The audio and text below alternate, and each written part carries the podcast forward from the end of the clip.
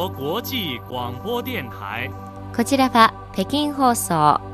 中国国際放送局です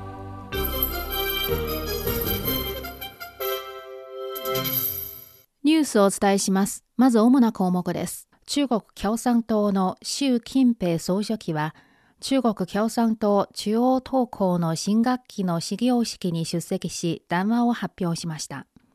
外交部は、アメリカの安全保障概念の拡大による他国企業抑圧に対する反対を示しました。商務部は、一帯一路沿線諸国との物品貿易額が年平均8%増えていることを明らかにしました。はじめに、3月1日、中国の最高指導者習近平氏が中国共産党中央党校の新学期の始業式に出席し談話を発表しました。この学校の前身は1933年3月に中国共産党が創設したマルクス共産主義学校で1935年に中国共産党中央党校に改称されました。習近平氏は、この学校創立90周年祝賀大会及び2023年春学期の始業式に出席し、党が必要とする幹部を育成し、党が研究、解決すべき重大な問題に合わせて、政策提言に努めてほしいと述べました。さらに、党学校は幹部の教育育成の主要人地であり、民族復興の重責に耐える中堅となる幹部の育成に積極的に取り組まなければならないとも強調しています。外交部のモーネー報道官は2日の定例記者会見で、アメリカが他国の企業を抑圧していることについて、中国はアメリカが何度も国家安全保障の概念を拡大して国家権力を乱用し、理不尽に他国企業を抑圧することに断固反対すると述べました。その上で、アメリカ側に対し、市場経済と公平競争の原則を尊重し、他国企業への無理な抑圧をやめ、各国企業がアメリカで行う投資と経営に開放的で公平かつ非差別的な環境を提供するよう呼びかけました。アメリカのブリンケン国務長官は1日、中国が発表した文書、ウクライナ危機の政治的解決に関する中国の立場に対し非難しました。これについて中国外交部の毛報道官は、ウクライナ問題で中国は客観的で公正な立場を堅持し、停戦と和平交渉に向けた仲裁に取り組み、政治的な手段で危機の解決を推進している。しかし、アメリカはウクライナの戦場に殺傷力のある武器を送り続けている上、虚偽の情報も流している。これに対して中国は断固として反対すると述べました。もう報道官はまた、アメリカは自らを顧み、世論を惑わすことをやめ、責任を負い、情勢の緩和に向けた取り組みをし、他国への中傷をやめるべきだと指摘しました。商務部は2日午後、国務院報道弁公室で開かれた記者会見で、一帯一路イニシアチブについて紹介しました。それによりますと、一帯一路イニシアチブが打ち出されて以降、商務部は関係方面とともに、経済貿易協力を着実に推進し、実り多い成果を収めてきたということです。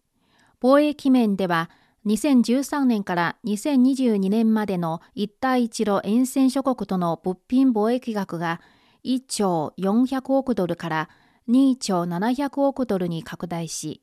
年平均8%の伸びとなりました。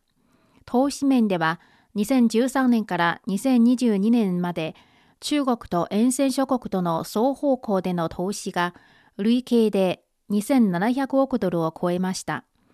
2022年末までに中国の企業が沿線国に建設した経済貿易協力区への投資は累計で571億3000万ドルに上り、現地に42万人以上の雇用を創出しました。工事請負においては、中国の沿線諸国での新規契約額は及び完成した売上高の累計がそれぞれ1兆2000億ドルと8000億ドルを超え、中国のゼネコンの海外受注量のおよそ半分以上を占めています。こちらは北京放送中国国際放送局です。ただいま北京からニュースをお伝えしております。次のニュースです。中国インターネット情報センターは2日、第51回中国インターネット発展状況統計報告を発表しました。これによりますと、2022年12月の時点で中国のネットユーザー数は1年前より3549万人増えて10億6700万人となり、ネット普及率は75.6%に達しました。そのうち都市部のネットユーザーは7億5900万人、農村部は3億800万人とのことです。中でもショート動画のユーザー数の増加が最も目覚ましく、初めて10億人を突破して、ユーザーの使用率は94.8%に達しました。ショート動画の利用者数は2018年から2022年の5年間で6億4800万人から10億1200万人に増えて、テレワーカーの数は2021年12月より7078万人増えて5億4000万人に達し、ネットユーザー全体の50.6%を占めました。さらに、オンラインフィットネス利用者の数も3億8000万人に達し、ネットユーザー全体の35.6%を占めたとのことです。また、情報通信業では 5G 基地局の総数が231万箇所に達して、モバイル基地局全体の21.3%を占め、2021年12月より7ポイント上昇しました。インターネット医療の標準化水準が引き続き向上し、2022年には最もユーザー数が増えたアプリとなりました。インターネット医療のユーザー数は2021年12月より6466万人増えて3億6300万人に達し、ネットユーザー全体の34%を占めたとのことです。中国物流購買連合会は2日、2月の中国物流業景気指数 LPI を発表しました。春節連休後、サプライチェーンの上流と下流産業の活動が活発化したのに伴い、物流の運行も着実に回復しています。2月の LPI は50.1と再び拡大空間に戻り、前の月より5.4ポイントという大幅上昇を実現しました。多くの項目別指数が回復し、うち業務総量、商品在庫回転、資金繰り、設備利用率、及び主要営業業務利益などの項目別指数は回復幅が5ポイントを超えました。新たな需要に牽引され、物流企業の業務量が増加し、商品在庫段階の回転が加速し、物流運行は安定した回復傾向を示しています。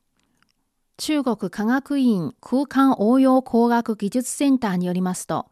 無点実験モジュールの燃焼科学実験キャビネットはこのほど、初の軌道上点火実験に成功し、宇宙ステーション燃焼科学実験システムの機能の完全性、及び実験フロー全体の正確性と科学性を検証して、今後の宇宙科学燃焼実験プロジェクトに向けて良好な基盤を打ち立てました。